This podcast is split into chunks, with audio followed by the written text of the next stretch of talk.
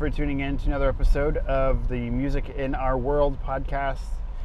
Um, today I had the privilege to hang out with my friend Bradley Freyu. Um, you probably know him if you've ever seen any of my posts from the band Zero Detail. He is uh, he's lead singer, and we've convinced him to, to bring a saxophone to most of our gigs now. Um, so he's he's lead vocals and, and does a, uh, a pretty significant portion of the songwriting, uh, especially for this for our newest record. Um, so it's it's super exciting to have him on. Uh, we're we're actually getting up getting uh, ready to go on tour. The Zero Detail. We're gonna we're gonna hit a few big cities in Texas and just have a good time. Uh, so check out the tour dates there. Um, but Bradley's a, a, super super insightful dude. It, it gets uh, you know it gets existential. Um, and we talk a little bit about gear. So for those of you who he, Bradley also plays guitar in a, uh, a band, a super super talented band called um, Rogues Among Us, um, also from Houston. So check out for sure check out Zero Detail and Bradley's work in uh, Rogues Among Us, where he's uh, a plays guitar and again writes writes a bunch of the songs and uh, saxophone occasionally. I don't know if the, I don't know if Rogues has talked him into playing sax yet, but um, two very very different sounds, uh, and it's it's really cool to see somebody who can exist meaningfully in uh, in two completely different types of, of bands with two completely different types of people. So. Um, I, I, had a, super fun time. Bradley's a, a little bit more even keel than than I am. So uh, you can kind of tell I'm I bring a lot of energy most of the time, and Bradley's very kind of soft spoken and um, just super thoughtful with everything he says. So uh, I hope you I hope you enjoy the conversation. Word. What up? Oh. I didn't know we had started. Started. I heard you snap, but I, I don't know. Oops. no, the the snap is just because I'm testing stuff. I still. That's what. Yeah. So, buddy. So, uh, what's what's going on? What's going on, Bradley? Not much. Doing this little podcast thing here in a bit. So I got, my, I got my ass out of bed today for that. I haven't really yet. Um, I'm still in pajamas, sort mm-hmm. of. well, uh, if if you're if you're tuning in, welcome to the Music in Our World podcast. Um, I'm still John. I'm here with uh, Bradley. He's he's in some bands. Hello. uh, played this dude in Zero Detail. He's also in um, Rogues Among Us recorded some good music. Um, just good dude. Thought I'd have him on, talk about some music, see what's going on, see what the future holds. Yeah. Yeah. So what are you what are you uh, what are you up to right now? Uh, right now I'm trying to get I'm a I'm a music teacher outside of uh, the bands that I'm in, and so I'm just trying to drum up some business and uh, finishing up the album with Zero Detail, as you know, and then uh, also with Rogues, we just recorded as well. So uh, Steven over at AMR Studio is in Tulsa, or in Tulsa. He's uh he's mixing our shit and uh, he'll get it to us. And so I'm I'm I'm doing a lot of research right now um, about like marketing and branding and what what to how to promote your album. And I've been doing some. Uh, I had a couple sit down meetings with uh, friends of mine that that uh, seem like they have some success in that area. So just been trying to push push things forward and get things rolling, so we can get it out and get some ears on it. Anything uh, particularly like fascinating, or anything that surprised you about like marketing a, a, new record like that? Yeah, I think it's like you know, obviously I joined bands to, to be a musician and, and like to do the music side of stuff, and I've learned a ton uh, along the way about that stuff, which you know that's part of what I love music is you know it's always there's always something new to learn um, whether it's like your actual skill on an instrument or uh, developing your ears or whatever. Um, so marketing, uh, you know, it's totally not the artist side of things, but Mhm. it's it's interesting. It's interesting in a lot of the same ways. Uh, there's a lot of creative aspects to it that, uh, you know, it's just a different way of thinking. So it's pretty cool, interesting for sure. Not my favorite thing to do, but uh, but it's still it's still interesting. Like I said, so can't hate it. You know. do you do? Are you like um, a social media person? Do you do your like your own stuff or? I try. Um, a lot of what I'm having trouble with, which I probably shouldn't talk about, you know, my flaws and stuff, but that's all I really see, so fuck it. Um, I, the my Instagram page uh, right now, I'm trying to, you know, I, I just recently got like a, a business account so I can see my my metrics and stuff. Mhm. So that's really interesting, like seeing who's actually paying attention, who you know, what am I doing right, what am I doing wrong on there.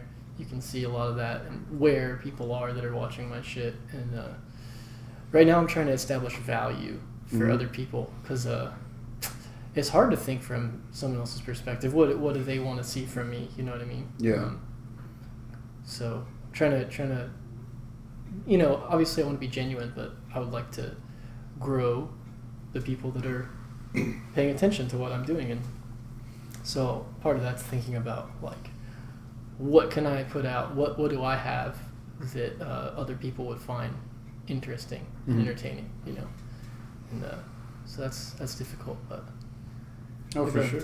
interesting. Especially if you do more than one thing. Yeah. Like, I mean, I, you know, I, I gig and I, I arrange and I compose and I teach. Um, and I've run into that all the time. Like, well, what, you know, are, they, are people going to want to see someone playing drums more than they're going to want to see somebody writing a percussion ensemble or uh somebody singing rather than arranging stand tunes for their marching band? Like, um, do, I mean, have you, have you thought to go at it from like teacher or guitar player or lead singer or what? I have not. um, I don't really identify as one thing, so that's probably why I haven't even I haven't even thought about that to be honest. Hmm. Um, the teaching thing I stay away from because I don't want my students on there. Um, Yeah. You know, like I don't want to have a picture of me holding a beer and then my sixth grade students see that. You know. Yeah. Um, that doesn't feel like something that should happen. And there's also a lot of fear from me about you know um, getting in trouble unnecessarily for something like that. So Yeah.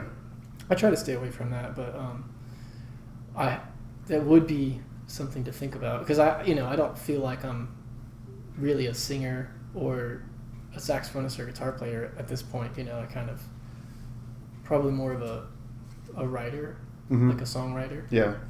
So I don't know how to to share that with people. I guess you know that's that's an interesting point. And and you know like you you were talking about each each thing. Well, I guess I don't feel like necessarily one role, except I guess maybe songwriter. I don't know. I don't know. Whatever. Well, that's. I mean, I think that even if you have an established brand or if you're working to establish one, um, I think it should always be sort of evolving. Yeah. You might you might find a, a good stride as a as a songwriter, but then next year at this time it might be like, well, yeah, songwriters are cool, but you kind of have to be singing and playing your own stuff, or Right, right. you have to be writing songs and creating beats or something. You know. Yeah. so it's always I think that's one thing that's that's always should be evolving and that's how the most successful people are relevant is they yeah, they like. Gwen Stefani is a great example of that. Mhm. You know, no doubt. And then she just reinvented herself, and she's still on top. And that's pretty cool. Yeah. So, yeah, you're right about having to stay on your toes and keep changing and embracing the changes and all that stuff. that's, I, that's the hardest part about it for me like because I'm not I feel like uh, social media is like it's really necessary at this point but when you know the Twitter and the Instagram and even um, you know Facebook pages started to come into popularity I never really looked at that stuff Right. Yeah.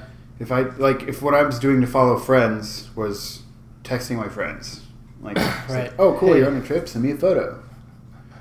Yeah. Very old school of you. I know, and I, I've no, I'm the same way. I'm the same way. it's it's I think I'm getting better at it just because I know from a business standpoint what I want to do as sort of a freelance person is it kind of requires that. Yeah. Not, o- not only to like produce it, but to sort of interact and, and be be visible. Um, and that's hard. I, I'm not a person who really likes to sort of take the spotlight and be like the center of attention. Yes. Same. Same. Definitely, I definitely identify with that. That's interesting. That. So how did uh, I think we there? I know we did a, a like a zero detail episode, but I'm curious. How did how did they uh, talk you into being lead singer? If, So, no, that's an interesting, I guess, story. Um, I was playing a show. Uh, Mark from Rogues Among Us. Mark, Mark. Uh, he and I would go around and do. Before Rogues Among Us, I had never played in front of people on guitar. Um, I did saxophone a lot, but uh, that was like classical saxophone and band, you know, um, not versus a band, um, which is very different. But uh, so I would play around town with Mark, and one of the places we played at was called Black Dog Records, and they did this really cool thing. I love beer, so I was super into it. Um, they they did like a free beer Saturday, and they invited you into the record shop. They had a couple live acts perform, and you get free beer. And uh, so it's just to encourage visibility on for them, and uh, you know, to support the live music scene in Houston, and and kind of get music people in their doors, you know. Mhm. So Mark and I did one show there where some of my friends showed up, and uh, I had seen this this particular friend Taylor uh, playing guitar on Snapchat. I didn't even know he played guitar. I've known him since uh, late high school, maybe early college. Um, so like 18 to 20, somewhere in there. Um, so probably about maybe yeah. So I, I'd known him for a while. Let's just say that. and uh, so he he was one of the people that ended up showing up, and he brought Matt and Alex, who are the bassist and guitarist uh, for Zero Detail, and they said that they were trying to start a band. Or Taylor told me that they were trying to start a band and they were looking for a vocalist. So, ha, Taylor's calling me right now. Speak the devil. Shit, that's crazy. Um, so they were they were trying to start a band, and, and I, I initially volunteered um, because that role, the lead singer role, just just what we were talking about a second ago, like we're not the center of attention people, right? Mhm. Well, I wanted to push myself uh, to, you know, I think feeling uncomfortable is a really important part of, um, I mean, everything you do growing, right? So I tell my students that all the time. So I took this this uh, opportunity to go like audition for them and uh, be the center of attention and, and uh, I still sometimes hate it on stage. It's it's really un- it's just not my you know I, I'm not comfortable being the focus of things and uh, I still have a lot of work to do in that front. But that's why I joined the band is to to be pushed and uh, ended up helping me in a lot of other ways too. Um, the songwriting thing I think uh, the first album with Zero Detail I think you can even hear it on the album. Um, the the songwriting that I was doing was like not not great. And then I hit this one song called Bender's Agenda, and I really figured out like how it works, you know, how, how to tell a story and, and then write a, a clean hook that's catchy, you know. And so um, a lot of what I did on that album is they'd like record parts and I'd chop them up, or they'd record a whole song and I'd chop it up and sometimes like delete big sections and then uh, write stuff over it because uh, I think there's a very distinct um, format to, to a good, almost any piece of art that takes place through time. Um, it happens with like the three fourths climax or the golden ratio or whatever you want to call it. Um, is around three fourths. Uh, there's either a climax or an anticlimax, and and that's even like literature. I, I know most of uh, the people listening. If you're not familiar with the three fourths climax, think back to like elementary, middle school, like language arts. Uh, there's like for a story, you have the exposition, the rising action, climax, falling action, resolution, right? Well, that's that's set up in the three fourths climax essentially, and that climax, you know, um, the third segment of that little graph is is where you know, in a song, the bridge would happen, or, Mhm. or something like that, right? Or maybe a, a musical breakdown if you're listening to something a little uh, more intense than like pop. Mhm. So I was trying to get that. That's why I cut those tracks up, and then that really helped me learn to to write. You know, um, so that's why I joined, and that's where it took me. And I learned a lot of other stuff on the way, but yeah,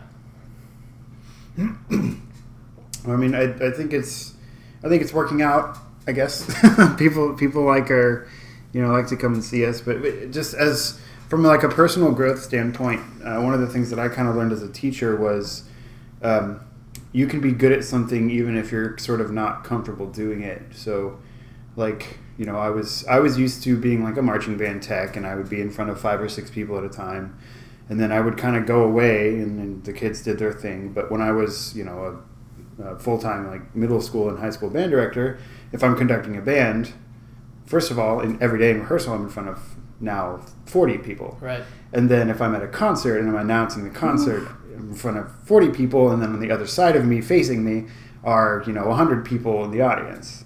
yeah, Um, and so I, I thought about it, and I was like, well, you know, if I if I cave in front of the kids and show them that I'm kind of you know I'm nervous or I'm uncomfortable being the center of attention, um, you know, they haven't developed those years of, of performance practice, and they're just gonna they're gonna just gonna stop. They're gonna go like leave the stage Yep. or start crying. So I kind of I I tried to sort of bring it together uh, for them, and I've I've been able to find. Um, you know, since then, even as a as a drum set player, I know that if I'm on stage, um, even if it makes me uncomfortable, which a lot of times it it does a little bit, um, I'll be as emotive as I can be while I'm sitting down, Mhm. and you know, I'll, I'll throw in you know stick tricks or whatever that probably don't need to be there, but for the person watching, you know, it's more entertaining. yeah, it's it's more of a show. They're they're getting whatever they've invested into the night. They're getting a little bit more out of it, and it didn't cost me anything more than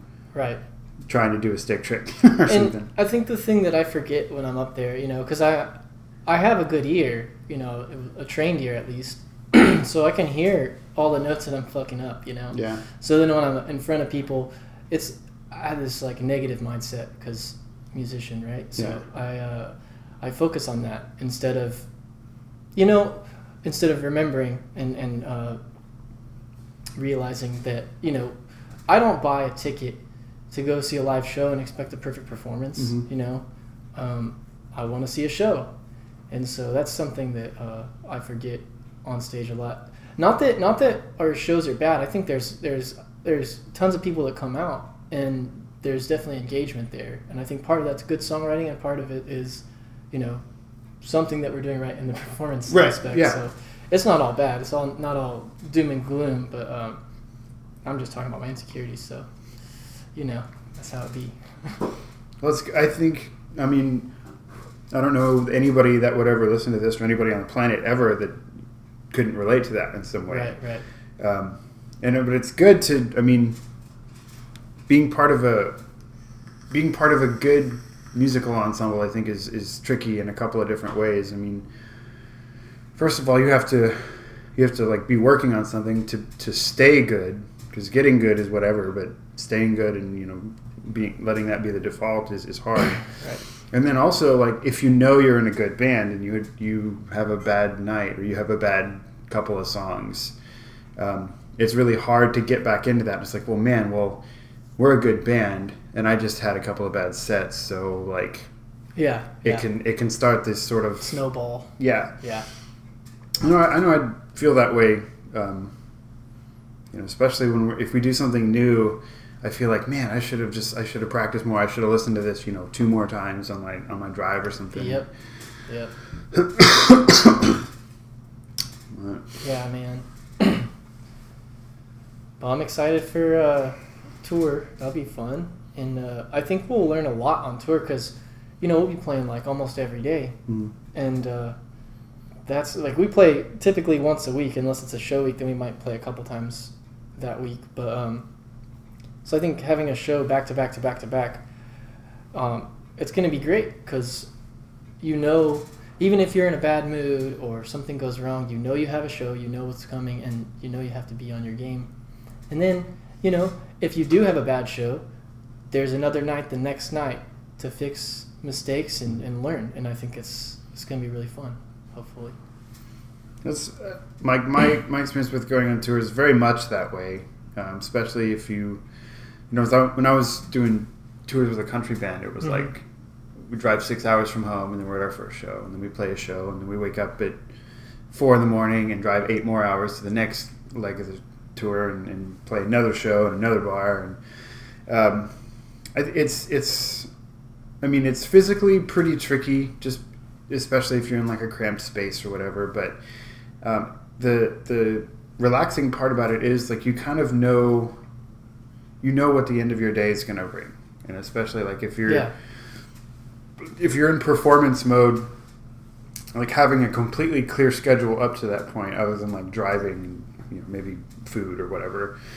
Um, but that's that's that's something that's hard to to relate to people that aren't like sort of professional musicians, like Mhm. um, people that kind of play at it for for like a hobby kind of thing. Like I mean, the other dudes in the band, they've got like day jobs and stuff. So Yeah. Yeah. That's going to be it's going to be I think a culture shock for them, but I think um, I think we'll all kind of be able to take a, an easier breath about it. Yeah. Just get to chill and play music and have a good time And you know, I went on tour with Rogues, and that was kind of a disaster. And it was very much like your country band experience. There's these huge drives, but I think this tour, it's going to be in Texas, right? So max will drive four hours in one day. So that'll be super nice, Mhm. you know. I think that'll be really refreshing. We get we'll get time to like chill and rest before shows, and should be really cool. Um, but I agree about the the you know what you were talking about culture shock Mhm. for them but i think we're we're all going to experience some kind of uh, you know oh shit moments and Yeah. uh, learning and growth and all that stuff which is the whole fucking point so I think so. That's yeah. The the the band growing is is. I mean, it's it's always nice to play shows, but I mean, really, we've we've played shows before, but the that growth just hasn't had time to set in. I think um, yeah as much as it will in the next couple of weeks. What time was what is it? Yeah, it's a month. Month we'll, from we'll be on tour in a month So when this comes out, we'll, we may either already be on tour or uh, getting ready to, to, to load up and and head out. But um, yeah, um, as a as a sort of other or fellow creative person, um, I'm always curious to, to hear people's um you know people's process, and um, I just I just kind of. Uh, I recently recorded, and I think I'll release like next week or, or something in the next couple of weeks. Um, like a little bit about my process, plus like actually like the gear that I use, just because That's I've cool. got some. Um, you know, I, I like this stuff. I like it. It contributes to my workflow in a positive way. ha- Knowing having stuff I know how it works and can rely on it. But like, if you're gonna sit down and like write a song or, or you know write a jam or something, what's what's your what's your process like? Well, it depends, um, and it depends on a lot of things because uh, my process is, was different um, five years ago than it is now. You know, um, a lot of the songs I wrote for Rogues, um, I, I wrote like four of the eight songs out, I think, like something like that, and uh, some of those I had fleshed out into full songs, and then I brought to the band and we reworked them. Like From Within is a good example of that. I had that totally done on my own. Um, and it's pretty similar to the track that's out. but we went in there and we added some style choices. We added this acoustic section. We made some of the hits uh, more interesting in time, um, less like generic stock rhythms and, and more interesting and fun. And I think we added like a five bar in there instead of, you know, four. Like typically, for anyone who's not a musician, typically music on the radio is going to be one, two, three, four. That's how you count it, or one, two, three, one, two, three. But uh, this one, we added like a, a place where there was like five instead of four. but uh, and then, you know, songs like uh, "No Cause for Concern," same same deal. I wrote that out on my own totally. I even recorded it on my own, like a little bedroom demo, and uh, sent it to them, and then we kind of we did our own take on it. That one we didn't change as much, um, and uh, I forgot the name of that other song, "The Wolf," I think it's called. Mm. That one I wrote totally on my own, all the parts, and we just kind of played it as is, which is I think why we don't play it at shows anymore, because people don't feel like you know musicians don't feel like they're part of the track if they're not involved in the composi- uh, composition, at at least in the band setting. Um, and then zero detail, my process was different for them. Like I said earlier, I, I would cut shit up and figure out how to make the song flow, and then put lyrics on top of it. Um, and then uh, I started getting better at that and doing more uh, story stuff and imagery, um, and trying to be like bring bring the tracks kind of to life with with you know vivid imagery. Um, which I'm still working on. You know, it's part of writing. You, you Mhm. gotta, and everything else. You got to keep working and learning. Uh, and then my own shit now. Um, I I've been learning cool progressions, and I, I really it's you know I, I love the guitar, so I've been learning new chords, jazzier stuff because I really like the the colors of the seven and nine chords, Mhm. um, and sixes too Mhm.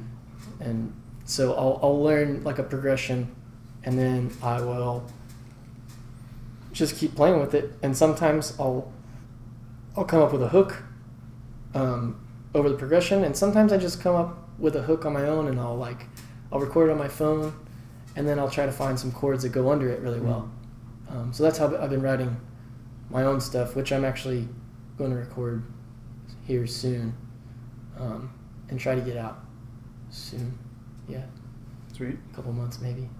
We'll see. But yeah, that's that's kind of my process. It's all over, all over the, a little bit all over the place, but you know, like we were talking about, we grow and change. So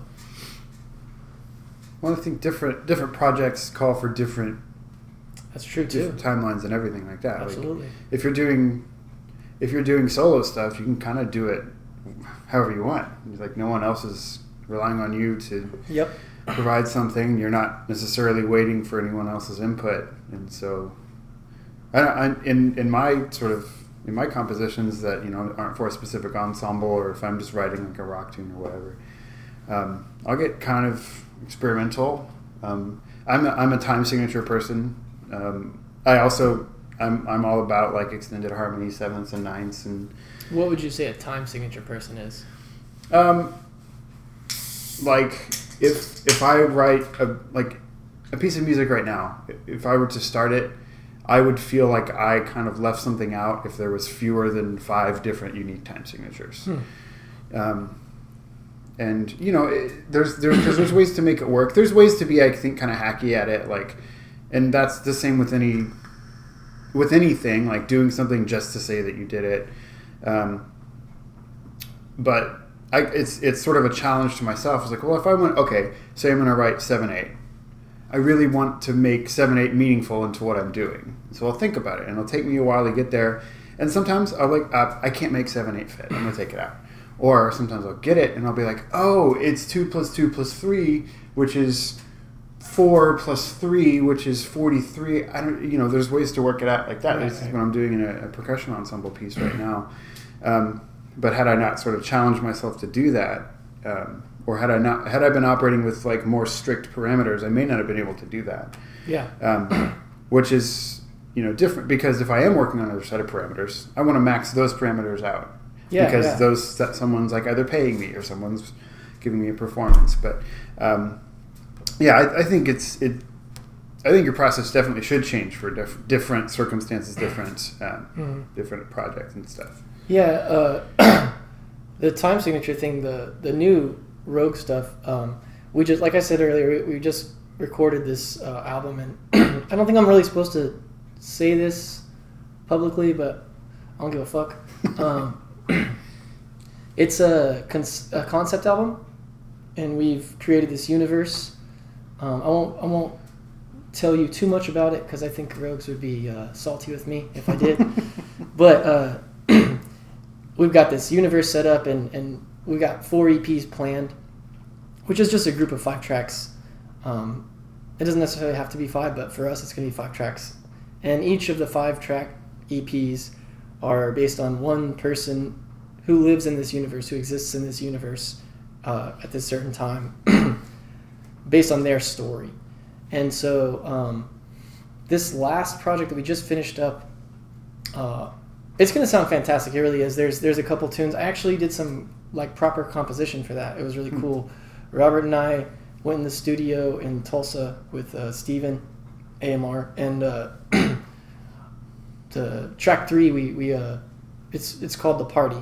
Um, the character is at a party and there's like a, a huge shift in the character at that in that scene. So it was a it was a pretty pivotal track, and we also wanted it to be more accessible to other uh, people than than our current market, right? Mhm. So we're we're balancing like writing for other people because that's kind of like selling out, um, which I don't really believe in that term because the minute you sell anything, you've sold out, right? But Yeah. uh, right, the minute you change any decision based on a sale, you've sold out, which I think is a silly concept. But it, Yeah.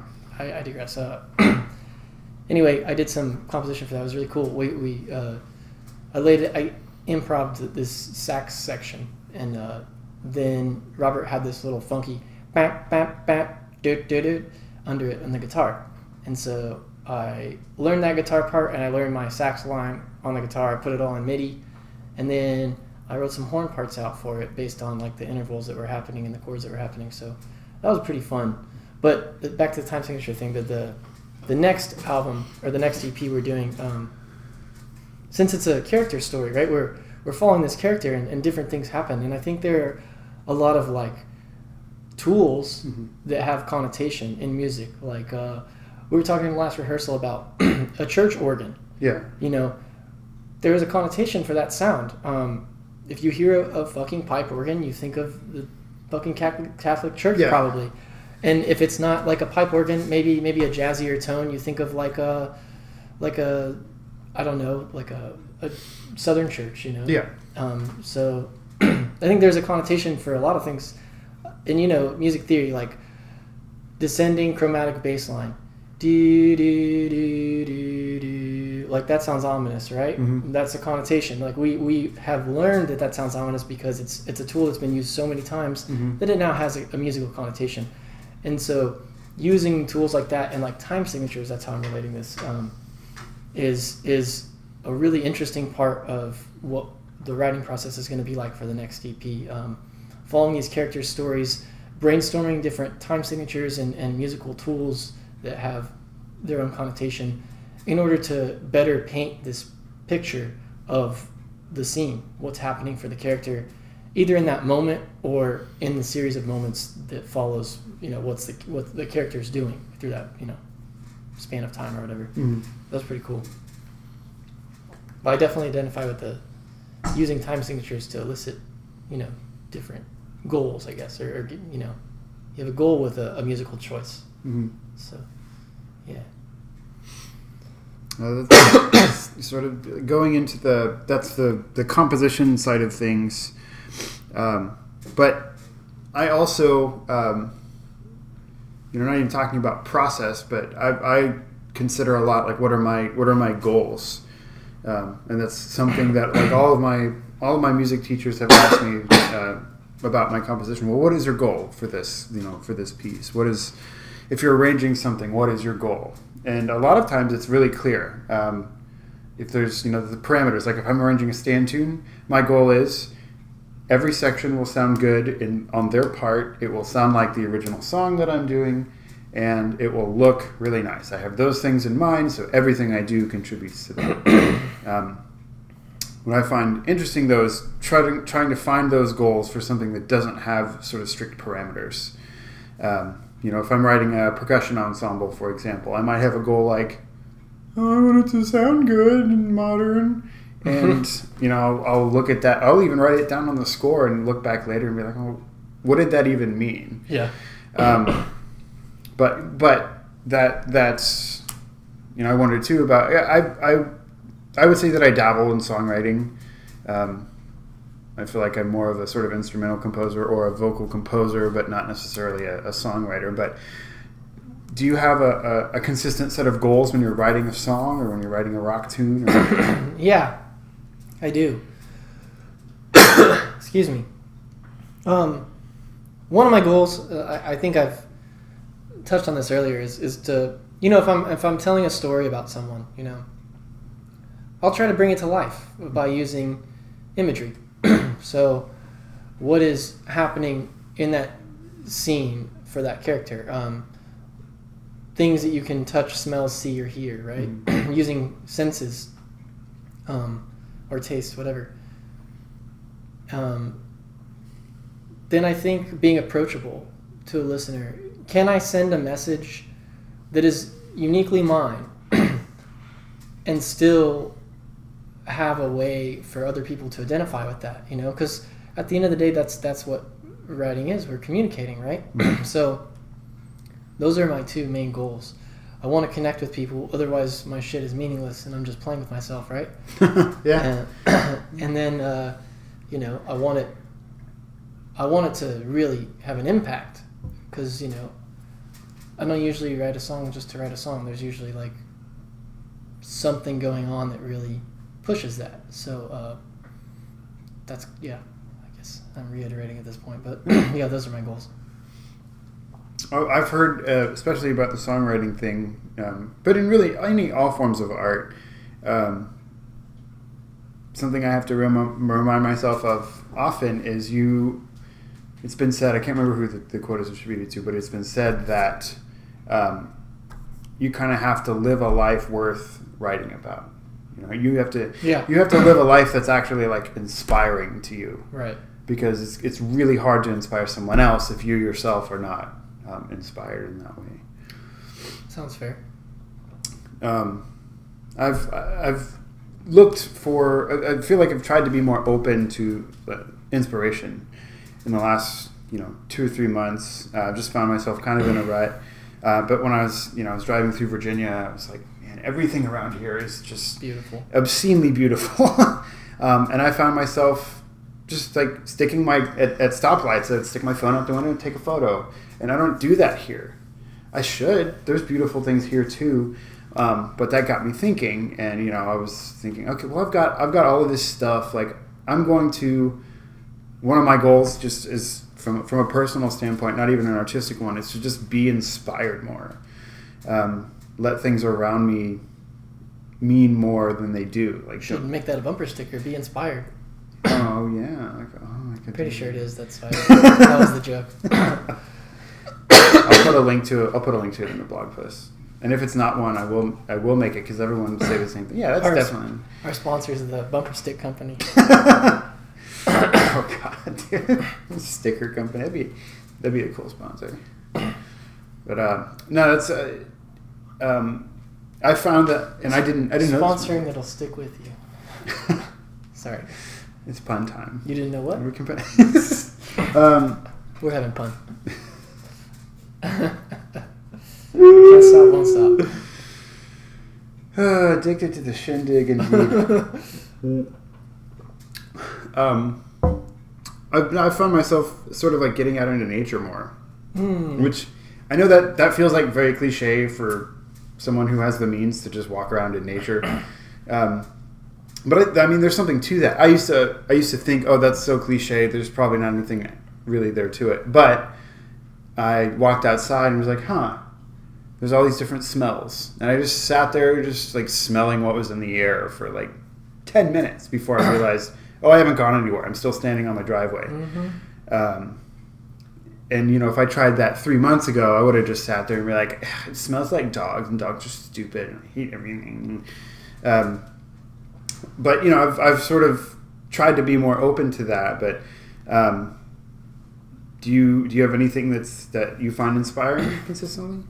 Yeah, I think. Uh, well, I recently went to Taiwan, so mm-hmm. I, I absolutely identify with what you're saying. Um, we did a lot of outdoor stuff there, because uh, that's kind of my roots is just being outside and you know I know everyone's into video games nowadays, but like my mom was always like, get the fuck outside, like stop wasting your life away. You know that's how she viewed video games and I kind of agree with her to a point, but uh, so you know, we'd always be outside, and Mm. when, when we do like family trips, it'd always be somewhere beautiful, not like, um, you know, I don't know what an example is, but we'd always go like Mhm. Colorado or Yeah. something just nice and scenic. Um, we do like outdoor stuff like camping or, or you know, um, hiking, um, stuff stuff like that outdoors. so Taiwan, we did the same type of stuff, and it was just beautiful. And I was, you know, we recently, for for the for the listeners, uh, John and I recently like we're at some pretty. We were at all time lows. Yeah. I think what I would say. Yeah. Uh, at at the same time, um, and so something that helped pull me out of mine was that trip to Taiwan because I was using my fucking brain Mhm. and I was paying attention to my senses, like you were talking about on your driveway. You know, the air smells different, everything feels different, looks different, is different, and and that helped me a lot. Um, and it, it helped me be in tune with the fact that I, I love being outside and, and like thinking about the geology of the fucking island. You know, because Yeah. it's different than there's mountains in Taiwan if you didn't know that, and there's mountains in Colorado, but it's totally different because the mountains in Colorado, you look through a valley to see if it's like a glacial valley or a volcanic valley, valley so tectonic, and you know, the the slope of the mountains can tell you that if it's like a U, that's a glacial cut because the, the ice melting and then freezing and melting and freezing carves a path through the mountains, and if it's like a volcanic, then the the mountain the valley will be a V or tectonic, the valley will be a V. And, and in Taiwan, they were all fucking V's. So it was just totally different. And the, the Mhm. beaches were different. They were, they were rocks. I've never been to a rock beach, you know? Hmm. And uh, yeah. Oh, I remember sitting on like the shore listening to the waves, and it was just like you hear the wave sound, but then the way they hit the rocks, all the rocks hit each other, and it's just a different clack sound, and it was just really peaceful and, Mhm. and different. So I'm definitely inspired by nature too. But a lot of my tunes are inspired by intense, dark feelings, Mhm. and uh, Yeah. I'm sure you can identify that with that as well. Yeah. And uh, so those those are, yeah, I guess I guess those are two things that inspire me. I'm not sure that nature really inspires me to write music, but it inspires me in another way.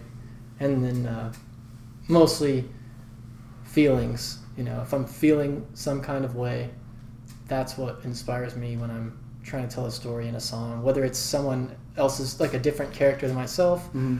whether I see that character as myself when I'm writing about it and then just make it another character so that I don't have to like have any stigmas attached to me like yeah uh, or or what have you it didn't you know it's it's all about painting a picture with your words and, and melodies so that's uh, yeah That's. I think. I mean, finding finding inspiration. I don't think necessarily has to directly influence or create art, but I think it can. It helps, yeah at least in a secondary thing. I, I agree because you know if you feel different you write different Yeah. so inspiration is inspiration doesn't really i think it's all a big venn diagram not like you know just because i'm inspired by nature doesn't necessarily mean i write about nature but it probably impacts the way i write Right.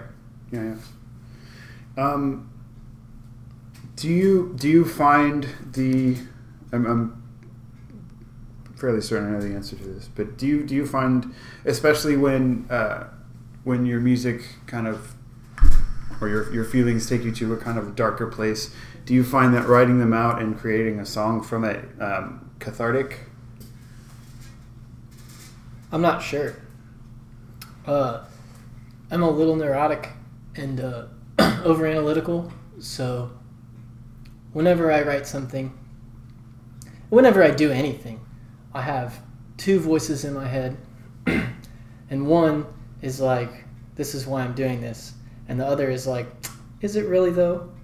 So, I can't really be objective about that question. Like, Benner's Agenda is a song about this character who really doesn't feel like existing anymore, and he's drinking and driving, and he drives off a fucking he drives off the road really fast and he's drinking so he's just he's ready to die in the song and I've definitely felt like that a lot, but I don't know if I wrote that song and felt catharsis or Mhm. was looking for attention because those Mhm. are you know those are those are the like those two voices in my head. One's telling me this is who I am, and then the other voice is telling me, wait, is it really? And so I don't have objectivity really. Yeah. And, and I've kind of just had to accept that. I just don't, and I, I don't know, and I, I just don't pretend to know. Because I think a lot of people say like, this is who I am, Mm-hmm. and they like puff themselves up or whatever about it. They stand behind their little flag that they built. But um, I think that's a lot of shit.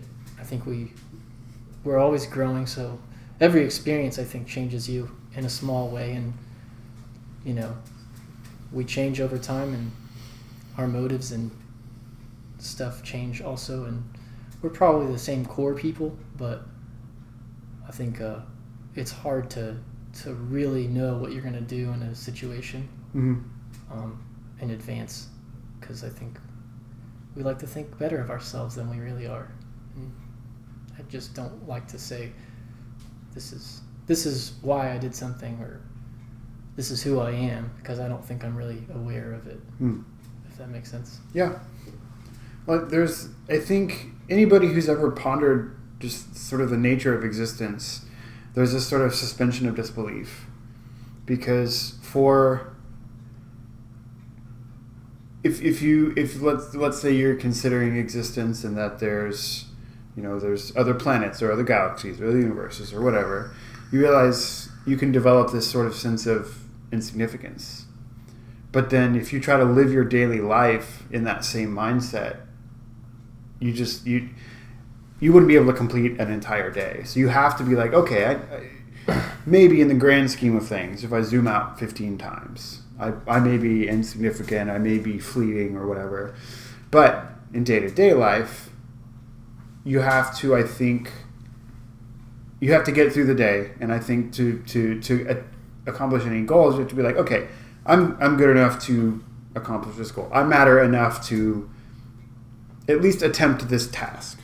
Um, or what, what's what's helped me because I consider existential things a lot. Uh, what helps me is well, there's there's people that know me that whether or not I even speak to them today, they want they want me to feel important, and that makes them feel better. So I will I will try to force my way into that, even when I'm like, uh, the universe. Yeah, I, I actually, I think I can recite this song. It was super meaningful to me for a long time. Um, I don't remember what it's called, but it's by this artist called Tom Scott from New Zealand. Um, he's kind of a rapper. Um, he's in a couple groups. I think Homebrew or Homebrew Crew is the the person or the, the group that wrote this one. Um, he's also in At Peace. They're fantastic. They're kind of like prog rap Hmm. they have like a lot of jazzy uh, samples, I guess, or, or musicality, and then uh, it's like rap. And he's he's a great storyteller, um, in my opinion. So it's like uh, if there isn't even a reason for being born, then life's more even more important than it seemed before. So like the insignificance that you were talking about Mhm. earlier, I think can give you significance because like I don't know, just I just I like that lyric. It meant a lot to me. Maybe it's Yeah. bullshit, but I think it's healthy to have both perspectives. Yeah, for sure. Yeah. Well, and that's I don't know. It's I think it's good to to to sort of question those things, question existence. Um, but if you're gonna do that, if you're gonna put yourself in that sort of, if you feel that moral obligation to question existence, you should also feel morally obligated to serve whatever you your opinion of yourself is, and serve the others around you by still trying to, uh, you know, live your best life or serve others or uh, not let not let like the nihilistic idea guide everything. I, I consider myself Yeah. a bit of a nihilist, but in so much as you know what a, what a lot of times shakes me out is there's five stupid dogs that I live with. And I look down at this dog and think, man, the world is just such a garbage place. And then um, I have a Pomeranian and he'll spin around three times, and I'm like, but who cares? there's there's a fluffy dog here, and the only thing he knows is he's standing in front of me because he wants me to throw him at a couch or whatever. I don't I don't know what dogs want. Um, but that that's one of those things that a lot of times will sort of bring me out, or you know, a, a, a cat knocking something off the table. I'm like, well, yeah, there's existential things to be concerned about, but also there's a cat in front of me trying to kill me or destroy my things. So uh, this animals bring me back in, I guess, is, is the point of that. But Yeah. but I, I think it's important to question existence and why or why not. You know, because that's another, that's another good question about um, the way things are. Is why are, why are they not different? Why are they not this way? That sort of thing. But, um, well, so I I'm always curious, especially with uh, guitar players, and it's taken a little bit of different direction. Okay. Um, I am curious. do you have any um any gear that you're particularly proud of that you use, like a guitar or a, an amp or a set of pedals or anything? Uh, I, I wouldn't. This is a semantic, I guess, discrepancy, but I wouldn't say I'm proud of of anything that I have, but uh, I am fond of some of the gear that I have. Yeah. You know, um, I use a Fender Hot Rod Deluxe amp. Um, I really like the tone. It's something I'm probably gonna change out pretty soon. Uh, I've had it for like forever, and I've never changed the tubes in it. And there's this humming. Mm. Maybe it needs to change the tubes, or maybe it just maybe it just has a hum. But uh, I probably need to get rid of that. Some of my pedals I fucking love. Um, I got the Rainbow Machine by Earthquaker Devices, and that is a noise maker. It's like some alien shit. I love it. I got the MXR Carbon Copy delay pedal, and that thing is super fun too. Um, I use the shit out of that. And I recently bought my first uh, new guitar. I, I have bought a guitar before, but it was like I got a third of the price. I got it for the, a third of the price because it was like my friend's used guitar, you know. Um, I love that thing. It's like a semi-hollow body Schecter. Plays great, sounds great. Um, has a little bit of trouble cutting through the mix because it's a semi-hollow. So I upgraded and I got a PRS. It's my first PRS, Oh, right on. and uh, it's got a coil tap, so you can. If if you don't know what that means, it's basically one of the volume knobs on the guitar. Uh, the guitar, you play the strings, and then the pickups like sense the vibrations, and then they change that into um, a signal, and that signal goes through your amp, and the amp amplifies the signal and projects it. So uh, the pickups, there's several different kinds. It's it's kind of like microphones. You know, everybody likes a different thing. There's different brands that people like, and, and all that shit. So this one is a a single coil, which which usually it's a brighter, thinner tone to me. Um, pretty crispy, great for really clean stuff, um, and cutting through a mix. And then the other one is a it's either a double coil or a humbucker. I'm not even sure if I know the fucking difference of that. If, if that is different, I'm not sure, but um, it's probably double coil because when you pull the coil tap, it changes the double into a single. So the double is beefier. I like that better because it's it's like there's more low end Mhm. and less bright high tones. Um, so the coil tap's really cool because I can change it to like uh, this kind of jazzy beefy tone to uh, kind of a really thin clean or a piercing uh, if I have distortion on a piercing like lead tone and then I have this fuzz pedal that I really like as well that's a Zvex Fuzz Factory and uh, that thing is mean one little tweak of the knob and it changes the whole thing it's crazy there's like six knobs I think so you change a little bit and it changes your tone a lot and uh, I like that thing it's, it's the the downside is that you have to fucking know it to get the tones you want. But Yeah. uh, the upside is that there's a lot of different settings you can get out of it. So that's my gear that I am really fond of right now. And then I also have a an old acoustic guitar that's a piece of shit, but I, I love that thing. Um, you know, just a great guitar to. I bought it to you know go camping and Yeah. fucking it gets beat up or dirty and I don't care. So Yeah. it's cool. It's just been with me a long time, so I love it. And then uh, I have some saxophones too. I have uh, my Series Two Selmer. That's my that's my little baby. And then uh, my dad's Mark Six, which is pretty valuable, um, from what I understand. And it's it's really beautiful because it's like this. You know, saxophone's kind of a gold color. Well, this is almost brown. It's like this Wow. really dark color, and uh, Mark Sixes are revered for their like tone for some reason. I don't know. I don't play enough jazz to understand, but uh, uh, I'm trying to I'm trying to get on there. But that that saxophone's really cool. I, I need to get it repaired. David Shepard is a who I want to go to, but I got to save up for that shit. David Shepard. I don't, I don't know if you know of him, but he's supposed to be like the deal for saxophone repair in Houston. Really? Yeah, Pluggy was always mentioning him. Oh, cool. That's, So- that's it's always good to, to keep in mind because some of my I other sax students at the place I teach, and Yeah, Um, and also, uh, if if anyone is curious about like saxophone repair, you can follow David Shepard on Instagram. I think his name is Horndoc, H O R N D O C, um, and he has some really cool videos. He plays in some of them, and some of them are just photos of repair work that he's doing. It's I think it's interesting. I don't know, but I'm a nerd, so who knows? I think it's worth checking out.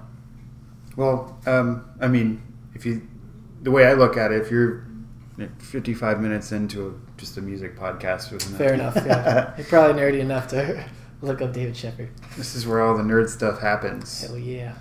um, that's it. You normally at, at um, the last couple of things I ask about are, are you know gear and upcoming projects or where are you playing next, and I will have those profusely documented. Um, uh, just because you know we're in the same band, I guess is one Yeah. of the big. Yeah. Um, well, what about uh, you said you so you you're trying to uh, you're thinking about maybe releasing a, a solo project in the next couple months. Well, I have some really high quality tracks um, in terms of songwriting. Like I'm, I'm proud of them, um, and I don't say that very often. So I think that means more. I think it means a lot, but I don't know. Uh, maybe it doesn't. But they're they're just good songs. they're more approachable than Rogues songs. Rogues is kind of a if you've not if you're not familiar with Rogues, you should definitely check them out. Self plug, shameless. I don't give a fuck. Um, but they they are they're a good band. Excuse me. They've got some good quality tracks. They're a little bit nichey because they're psych rock. So like, kind of Pink Floydy, kind of the Mars Volta, Coheed and Cambria, stuff like that. Um, different time signatures. Uh, not standard A B A B C A structure. Mhm. You know, verse chorus, verse chorus, bridge chorus. Uh, uh, just different. They're they're a great band. The, the vocalist is fantastic. Uh, Mark again, Mark um, from Rogues Among Us, and uh, he sounds kind of like Brandon Boyd from Incubus, mixed with probably like uh, what's the dude's name from Coheed, Yeah, um, I can't think of the name. or or the guy from the Dear Hunter. Um, he might sound like the guy from the Dear Hunter. He re- they really like the Dear Hunter, but what was I fucking talking about? The new pro- the project with Oh yeah. songs you were how they differ from how you were writing with Rogues. Oh yeah, so th- that's that's really uh, thank you. That's that's really kind of proggy, a little bit nichey. They're they're fantastic, but you know um, you can't expect every single person to like those. Uh, and then Zero Detail, uh, great image of of '90s rock. I think um, some great songs on there, and some of them are super approachable as well. But uh, again, I think a little bit. Uh, a little bit shy of pop. And then uh, I think I think my tunes, my solo tunes, are too uh, like approachable, if that makes sense, for for either band to pick them up. Mm-hmm. So uh, that's why I'm doing them solo because uh, they're really approachable, and uh, I think they're good writing uh, um, on my part for the most part. Always, obviously, every project you have qualms with it, but uh, the instrumentation I haven't recorded them yet, so that's that's the issue. Um, right now, I'm working on my voice. I don't really know my voice that well because I'm not a fucking singer. So I'm changing keys to try to find a better sound for my voice, um, and then I will record it as soon as I can and get it out there. Um, it's a pretty cool project. I think uh, the instrumentation will be a little bit different, a little bit electronic, a little bit of rock, a little bit of jazz stuff, and uh, definitely catchy and approachable stuff. Um, I've taken it actually to open mics and Hmm. uh, people there like fucking sing with me, so it's definitely not like uh, something that you can't get into. So I'm, I'm ex- that's why I'm excited about it. You know, it's like I think it's pretty solid. Right on. Just got to get it out there now. Do you do? Are you gonna record like all of that and, and mix and, and master yourself? Or you, I, I will probably do that myself for a little bit, um, just to have something for people to listen to. yeah. I think, uh, at the risk of uh, sounding like a total asshole, uh, I think money's important. and being in a band, I've, I've learned from these two bands that it's a fucking small business. Mhm. And how do you how do you grow your small business? And I think the number one income from the music that we've we've uh, created has not been album sales, obviously, since they're streaming services, but rather uh, shows. Shows is where you get money. You get money from the venue, and you get money from merch. So I think that's that's where I want to go with it. Is Mhm. uh, uh, make make a little bit of money, start start playing shows, and then uh, once I have income, then start doing more stuff. Like maybe hire some extra people to, to do it with me. And I don't know if I even answered your question at this point. No, that's uh, that's. It's all just about the the the next project. Yeah. So that yeah, I guess that would be the the, the goal of the product would be to fucking grow. Yeah. create something. Obviously, these songs I think are good. I think that could grow. All my skills can get better. Once I start making money, I can start hiring people. Once I start hiring people, we can do bigger, badder shows. Uh, and that makes me versatile too because I can do my own thing if I Mhm. need to, or I can have other musicians. And uh, obviously, merch and, and marketing and uh, videos and uh, all that shit. Be, you know, that has to you have to have income to do that. So Mhm. I think that's the obviously number one is always going to be the art, but after that, you know, money does matter because if you want your art to mean something, then it's going to cost you. Yeah. And uh, it's kind of tragic that way, that that that's the way the world seems to work. But I mean, uh, that's how it is. So that's what my goals are. You know. Yeah. It's good good to know that and work against it than just be upset because you don't know why anything's why no one's watching or listening or whatever. Um, well, that's cool. I'm, I'm excited to to hear to hear the new stuff for sure. Um, yeah, I mean, I will uh, I will definitely sort of sing. Uh, I just wanted to wanted to mention Steven a little bit um, since we've recorded with him. Uh, he's been super super helpful with us, um, and I, I think he's you know he's definitely worth the worth worth what we're paying him for the work he does and the the patience that he's shown us. And Yeah. No he- shit. dude literally put us up in his in his crib and he had a bunch of like smelly dudes just coming and like bumming out in his studio um, but like it's magic the dude's magic uh, He really he is. sounds good I've learned I've learned a lot from being just in the same room with him. Like my ears have developed in a way that you know I went to music school because I wanted to get better as a musician, and, and Mhm. my ears developed there. But being in the studio with Steven, it was a totally different way that my ears developed. Like uh, watching him do different effects and, and how sounds look on a graph, um, high ends and low ends and whatever where everything sits, and um, listening to a track and hearing if something has too much, you know, tail on the reverb. I think that's that's pretty easy. But like an EQ issue versus a volume issue, apparently, like a lot of times when you don't hear enough of something, it's not a fucking volume issue, and that kind of blew my mind. But uh, I learned uh, it's it's an EQ issue. It's not it's not it's in something else's way. It's not it's not necessarily it's too soft. It's just not bright enough or not beefy enough. Um, and EQ helps shape that sound and put it in the right place in the stereo space, uh, the audio's like, you know, s- spectrum. I don't know, Mm. but so he's he's definitely worth following. He has some cool vlog stuff. Mhm. Have you seen that? Yeah. It's pretty good. And then, uh, I mean, he's just anything he puts out, he, he makes a ton better. So he's he's great to check out for sure. I think it's uh, AMR Studio Tulsa on Instagram. Yeah, I'll, right? I'll definitely find that link and put it on there. Um, just, just uh, we we can both attest, and um, you know, I think even, you know, he did because he does recording and I think he he mixes stuff too, and he's got a um, a good network of folks to, to do like you know post recording and other other post production things. Um, but uh, I just wanted wanted to mention him, and since we were talking a little bit about you know, producing projects and stuff, um, but so the the last thing I think uh, I'm curious. I saw this about saw this on a, a Facebook post, and it's been a really really interesting thing uh, to me. Um, I'm I'm 30 now, which is not old necessarily, but I've been gigging professionally. I've been a professional musician since I graduated high school at 18. It's 12 years. Um, I, enough time has passed to where I've started thinking about a question, and um, the question I saw was, um, "What advice would you give to yourself? Um, you know, as a 21 year old or 20 year old, or what what advice would you give to um, someone else who's thinking about doing the freelancing thing or self producing or even someone trying to start a band. Are you asking me? Yeah. Um, who else would you be asking? I guess.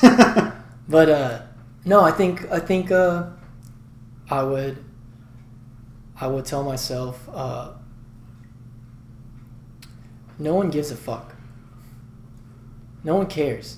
So every excuse you make for yourself, I'll do it tomorrow. I'll do it when I have the money. I'll do it X. Mm. That is an excuse. and that is there is somebody else who is more talented than you and just better than you who's not making excuses and and there's there's even people that aren't better Mhm. that are making ex- that are not making excuses and that's why they're more successful it's because Mhm. they're not fucking making excuses they're getting their shit done so i think i just tell myself to get off my ass and you know do what needs to be done um, i spend a lot of time analyzing instead of doing Yeah. so uh, it's a fucking waste of time just do it learn from it move on i think that's what i would tell myself I think it's that's important. That's super super valuable. Um, yeah, I think I think that's a good place to close because that's I took that advice. Um, I, I went because I was doing a podcast. It's kind of tricky schedule for, for any of you thinking of starting a podcast in, in particular because it anything that involves other people's time like you should definitely treat that with reverence. It's not something that you can go into half-assed. Um, but a week ago, I was like, okay, ask these people, find out when they're free, and get them to be where you are, so that you can talk to them. Um, and I did that, and I, you know, you always kind of have to move stuff around for, for projects like this, but um, I, I think that's it's a it's a, a good place to close. It's just a very get off your ass, always Hell be, yeah. be doing something um, and be getting better at something. Oh, um, just do it nike had it right learn the commercial okay. or Sh- Shia the LaBeouf? Shia the LaBeouf. Shia, Shia the beef. oh man Just do it.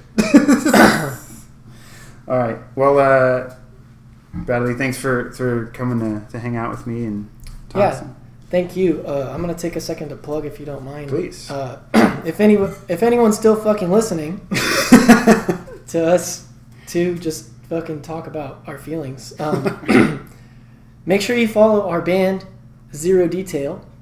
Uh, we have Instagram and Facebook. Uh, Instagram is at Zero Detail Music, and that's also our website at zero de- or zero detailmusic.com. Not at zero detail music, but zero detailmusic.com. Uh, if you're curious about Rogues tracks, uh, Rogues Among Us at Rogues Among Us or RoguesAmongUs.com, um, or you can Google us on on, on Google Rogues Among Us because I'm not sure. It might be it might be roguesamongus.music.com. But Okay. and then my personal handle on Instagram is at Bradley F Y O U as in F U Sweet. um, at Bradley Fu. So, yeah, uh, if if anything we said holds water, check that shit out, or don't. please please do and and reach out to i'm i'm at ornith music on on everything um, follow follow bradley follow me follow both of our bands and if you if we release a song and you like it like fucking tell us like Hell yeah, and tell other people too. yeah That's you know, That's, and if you it's same thing if you like this podcast if you think we brought up good ideas or you even if you just like yeah word i relate to that that helps that's really cool it's you know we reach someone and and it means a lot to us too, or for the podcast for you. you know? yeah for sure because uh, we put work into our art, so it's nice to know that it's appreciated. For sure. All right. Well, uh, until next time, my name is John Patty, and y'all be good.